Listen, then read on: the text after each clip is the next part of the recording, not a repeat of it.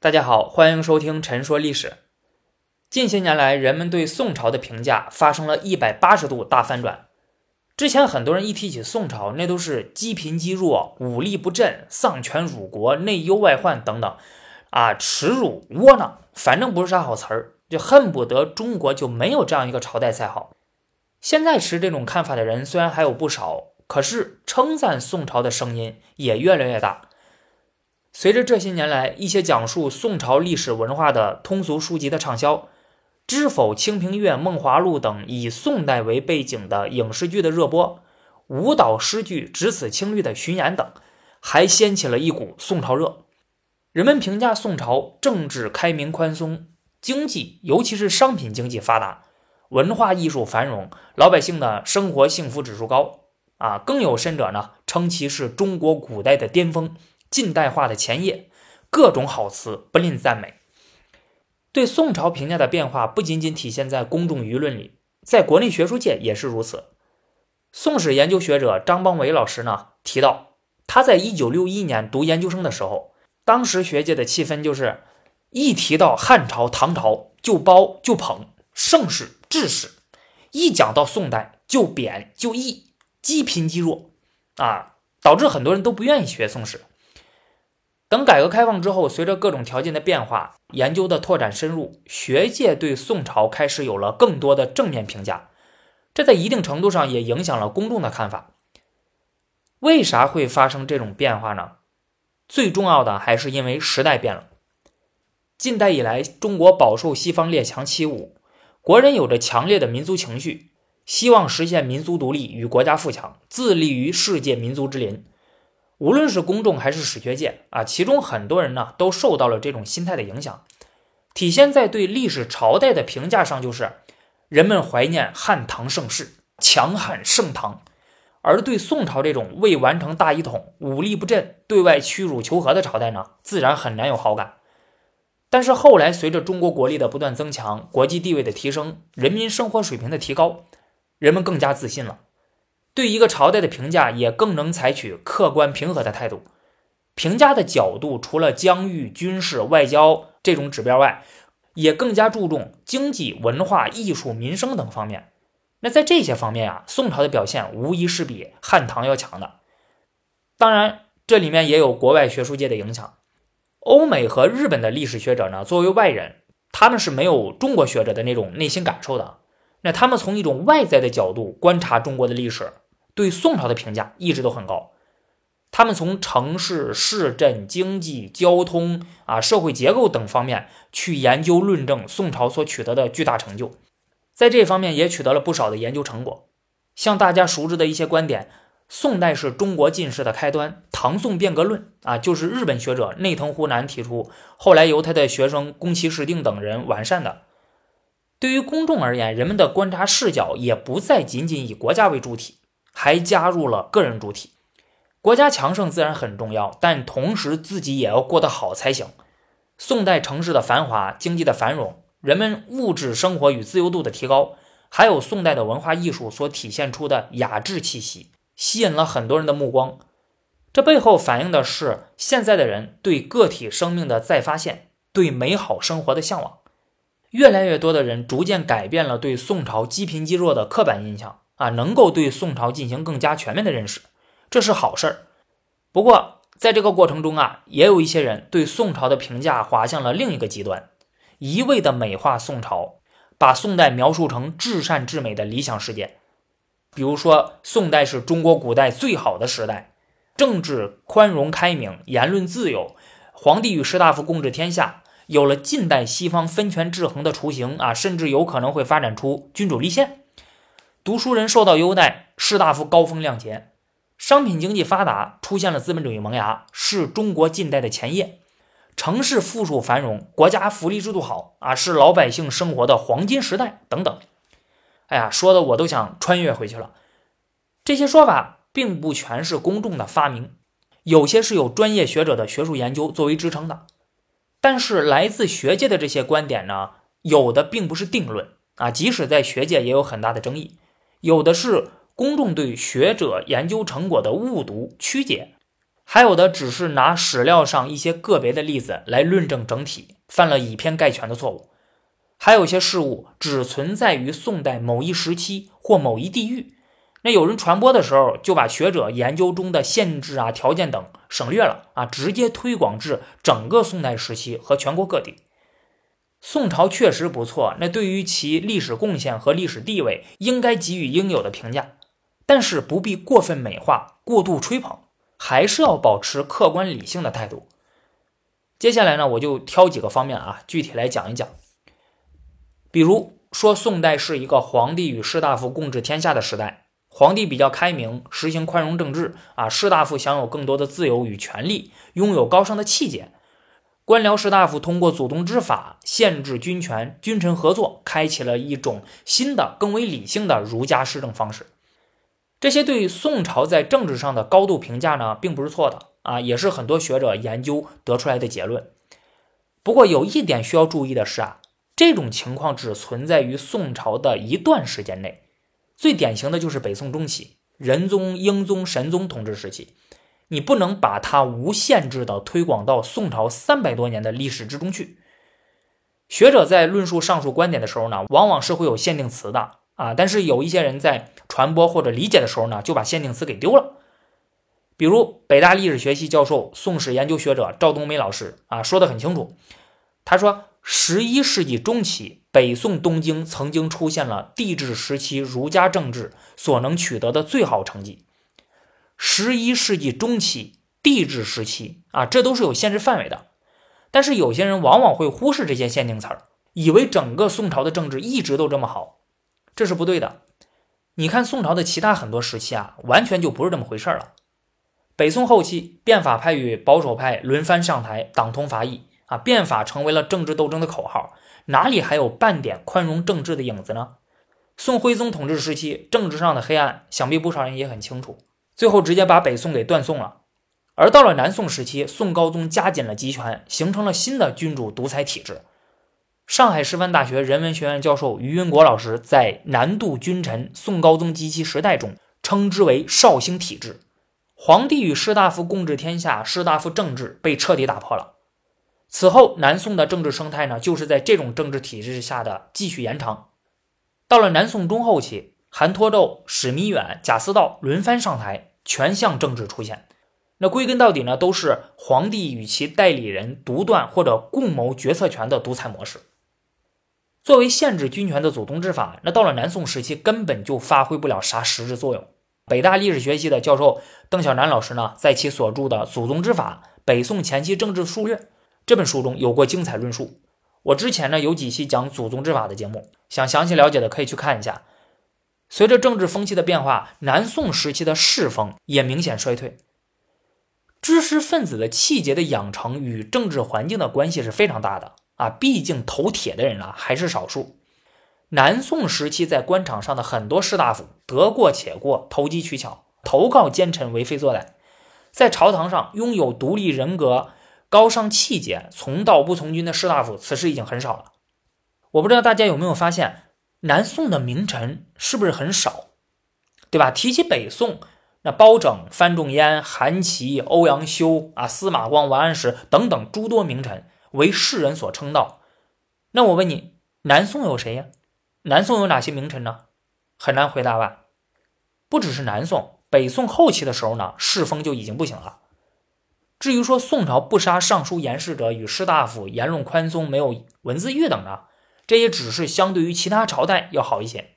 而且，即便是在宋朝，也仅限于政治生态良性运作的时期啊，它不是贯穿整个宋朝三百多年历史的。宋朝不是没有文字狱啊，比如乌台诗案、车盖亭诗案、江湖集案等；也不是没有对士大夫的整肃，比如元佑档案、清源党禁等。对政见不合的官员与士大夫进行陷害、下狱、贬斥啊，连坐子孙等等，那也是下了狠手的。宋朝也存在杀尚书言事者和士大夫的例子，陈东、欧阳彻那不都是被宋高宗弄死的吗？至于有人从宋朝在政治上的表现推断出啊，宋朝以后可能会发展成虚君共和、君主立宪，那这个呢，我不能说死了啊，但是。它的可能性极小。啊，即使是在北宋政治表现最好的宋仁宗时期都够呛啊，就更不要说其他时期了。宋朝虽然在政治文明上有所进步，但是其根本体制仍然是君主专制制度，皇帝是国家最高的决策者，对一切军国大事均有最终决定权。无论是祖宗之法，还是官僚士大夫啊，还是以台谏为代表的监察体制等，他们对军权的制约都是软性的，不是刚性的。有的甚至都不是制度性的，他们当然可以给皇帝提意见，但是也只能是提意见。那至于接受不接受呢？皇帝说了算。况且宋朝的中央集权和皇权是在不断加强的。啊，通过这个趋势呢，你基本上看不到它向君主立宪转化的迹象与可能。在宋代，以台谏为代表的监察体制对制约皇权起了很大作用。啊，如果大家看过电视剧《清平乐》的话，对里面的台谏官应该有深刻的印象啊。很多时候呢，宋仁宗对他们也是无可奈何。台指的是御史台，谏指的是谏院啊。御史负责监察百官，谏官负责给皇帝提意见，合称台谏。之前朝代就有，那到了宋朝啊，台谏合流啊，就是御史和谏官的职能合一了，而且呢，还给予了台谏官更高的地位与职权。这就使得台谏的力量更为集中和更加强大。宋朝可以说是历朝历代里最重视台谏的一个王朝。在宋代，以台谏为代表的监察体制，在限制皇权、监察百官啊、维护士大夫政治上起了重大作用，从而出现了军权、相权与台谏、监察权之间分权制衡的初步格局。上海师范大学人文学院教授于云国老师啊，在《宋代台谏制度研究》一书中认为。这一监察制度对军权、相权的制约，几乎已经达到了中国古代官僚体制的极致。但是于老师也说了，对其作用绝不能过于夸大，啊，更不能像有的人一样，据此得出结论，说宋代已经具有了与近代西方的三权分立、啊分权制衡一样的制度。这二者之间还是有本质的不同的。首先，台谏虽然制约军权，但是更重要的还是制约相权。啊，为皇帝起到平衡官僚集团的内部势力，从而加强皇权的需要。要不，为啥宋朝皇帝会提高台谏的权力呢？对吧？你你要是只是为了限制自己，那不是纯给自己找不痛快吗？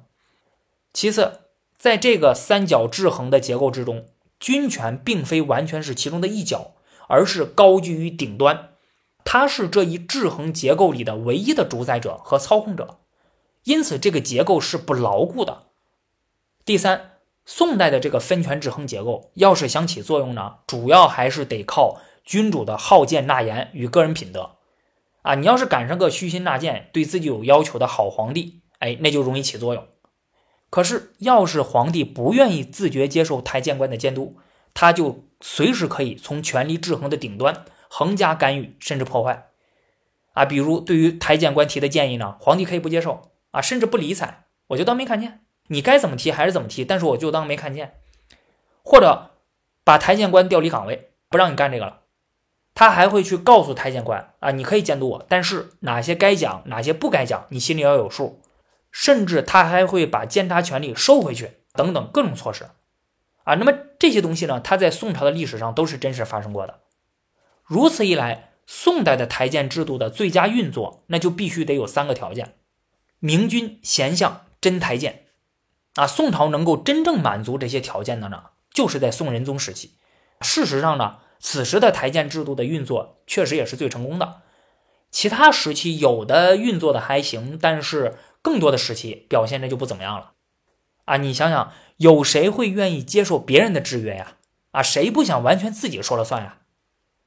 无论是台谏官还是其他的官僚士大夫，他们的权利都是皇帝赋予的，皇帝可以随时收回。他们没有有效的反制措施，他们对于军权的制约都是软性约束，不是刚性约束。你给皇帝提意见，皇帝就是不听，你能把皇帝怎么样呢？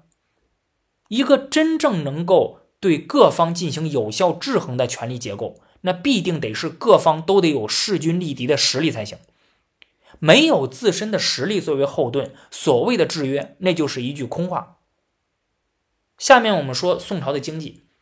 宋朝的经济当然是很发达的了，对吧？啊，尤其是宋朝出现了很多新的经济特点，比如对商业的重视、商品经济的繁荣、海外贸易的发展、城市的富庶与繁华、城市人口的增加啊，还出现了交子这种最早的纸币等等，整个经济显得很有活力和开放性，这些都是非常值得人们称道的。那有人据此就认为啊，宋代是中国近代的前夜，出现了资本主义萌芽。这个观点流传很广，甚至有人直接说宋朝就是资本主义。学界基本上啊，没有人认为宋朝是资本主义社会的，啊，最多就是说宋朝出现了资本主义萌芽而已。但是别说宋朝了，就是明朝有没有出现资本主义萌芽，那在学界都是争议很大的一个事情，它不是定论。学界还为此出现过多年的论战。中国是否有资本主义萌芽，以及何时出现这个问题呢？是因为国内学者用马克思主义理论和唯物史观去研究中国历史才出现的，这就是当初史学界著名的啊五朵金花之一。历史五阶段论大家应该都知道啊，就是全世界各个地方啊都必须要经过原始社会、奴隶社会、封建社会、资本主义社会、共产主义社会啊这五个阶段。这其实不是马克思本人的观点啊，是苏联的斯大林呢在马克思原本的五种生产方式上创造出来的。这套理论后来传入了中国，国内学者在用这套理论研究中国历史的时候，发现了一个问题，那就是中国没有资本主义社会，啊，缺了一环，怎么办？那就得去找，找来找去呢，最后就认为中国虽然没有资本主义社会啊，但是存在资本主义萌芽。之所以最终没有从萌芽发展壮大，那是因为西方列强的入侵打断了这一过程。这其实也是想证明啊，中国不比西方落后。哪怕没有西方列强的入侵，中国也能自发的步入资本主义社会。那这个萌芽到底啥时候出现的呢？国内学者就展开了研究与争论。大部分学者呀认同的是在明朝后期，还有少部分学者认为是在宋朝啊，甚至还有认为出现在战国时期的。不过自上个世纪九十年代之后，学界关于资本主义萌芽的问题就讨论的很少了，现在基本沉寂了，只是在中学历史教科书里长期存在。大部分人最早听到这个说法，也是因为中学学历史的时候知道的。不过，在最新的人教版高中历史教科书里呢，已经在正文里把它删了啊，只是在附注中提了一下。之所以会发生上面这些变化呢，是因为历史五阶段论呢，它是一种线性进步史观，这只是诸多史观中的一种而已。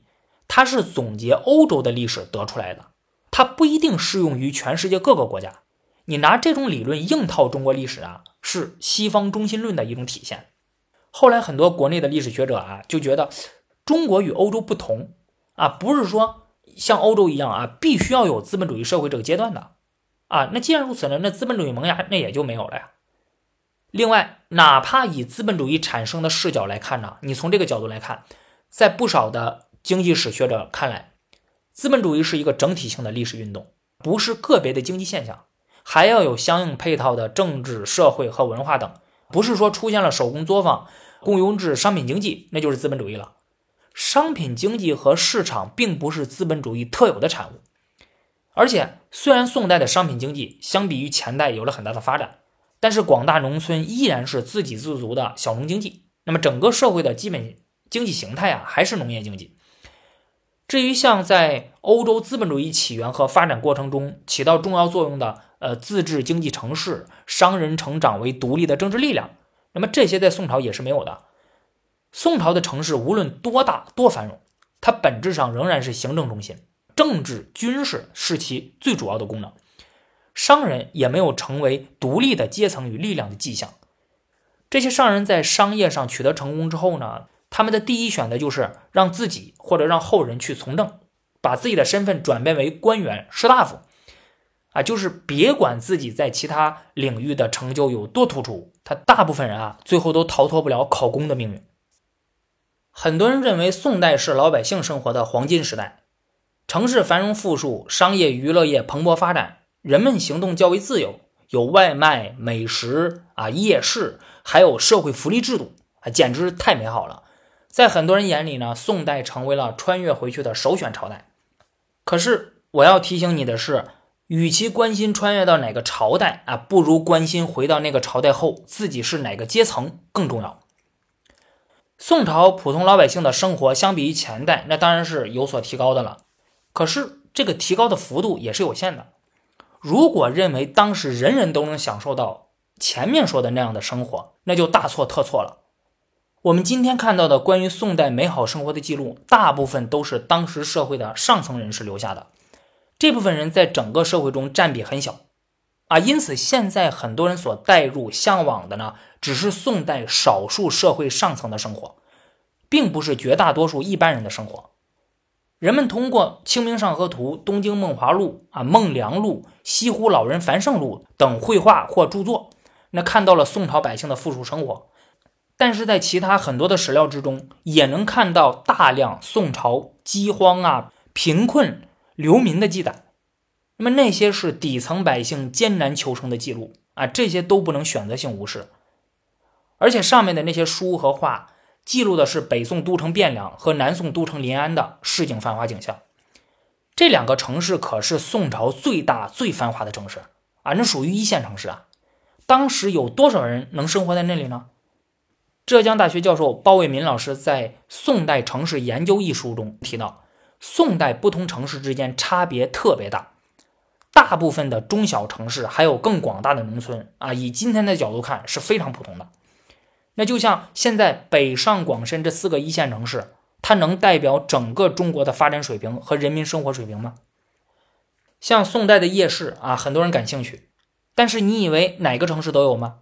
那只是在少数几个地方才有的。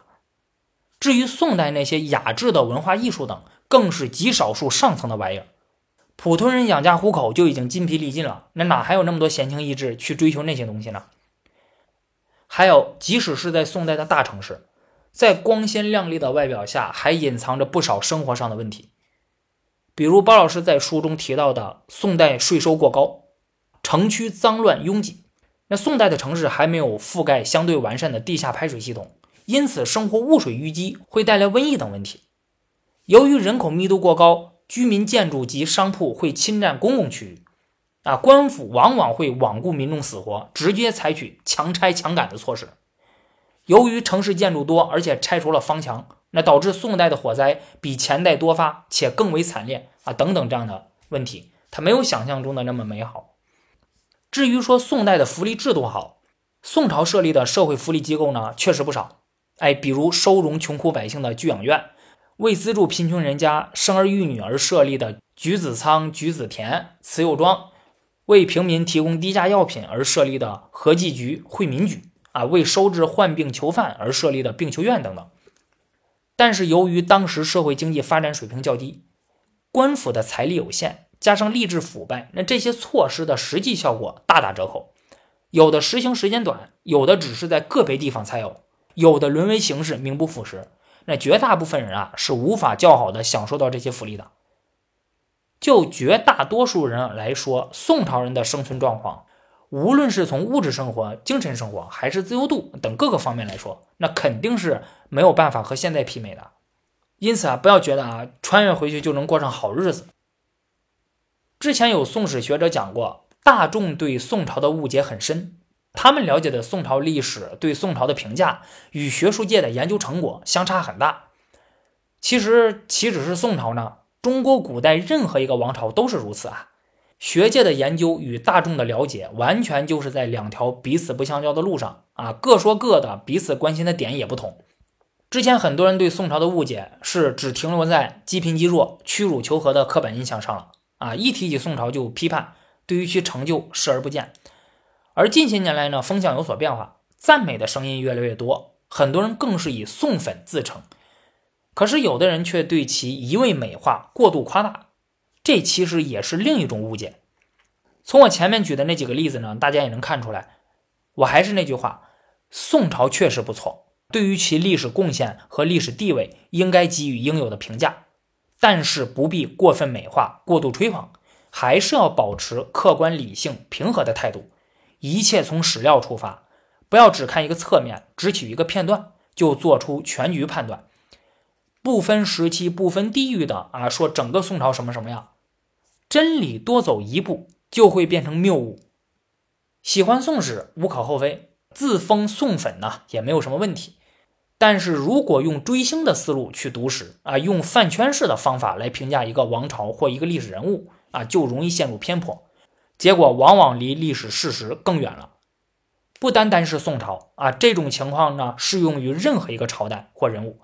比如近期在网络上呢流行的一些关于秦始皇的这种饭圈化的现象啊，你经常能看到一些评论，什么阿正啊，正哥哥啊，我那迷人的老祖宗，对吧？还有什么？他不就是想要一颗长生不老药吗？给他，给他！尊重女性，主张男女平等。我的天呀，你这是研究历史呢，还是弄霸道总裁呀？喜爱任何一个王朝都没啥问题，但是这种喜爱呢，应该是相对而言比较理性的、有节制的，既不仰视也不俯瞰。对于一个朝代真正的喜爱，是要了解它的一切，赞扬它的优点，但同时也会正视它的缺点。对于他人批评这个朝代的意见，能就事论事的与人交流啊，拿出史料证据，而不是动不动上来就给他人扣帽子，进行人身攻击，质疑他人的动机。因为动机什么样与要讨论的问题无关啊，且难以证实，这些都是学界默认的基本的讨论规则。如果大家都不遵守，或者有一方不遵守这样的规则呢，那双方其实就根本没有什么沟通与交流的必要了啊，还是各回各家，各找各妈。各忙各的更实在一些。好的，那本期节目就到这里了，我们下期节目再见。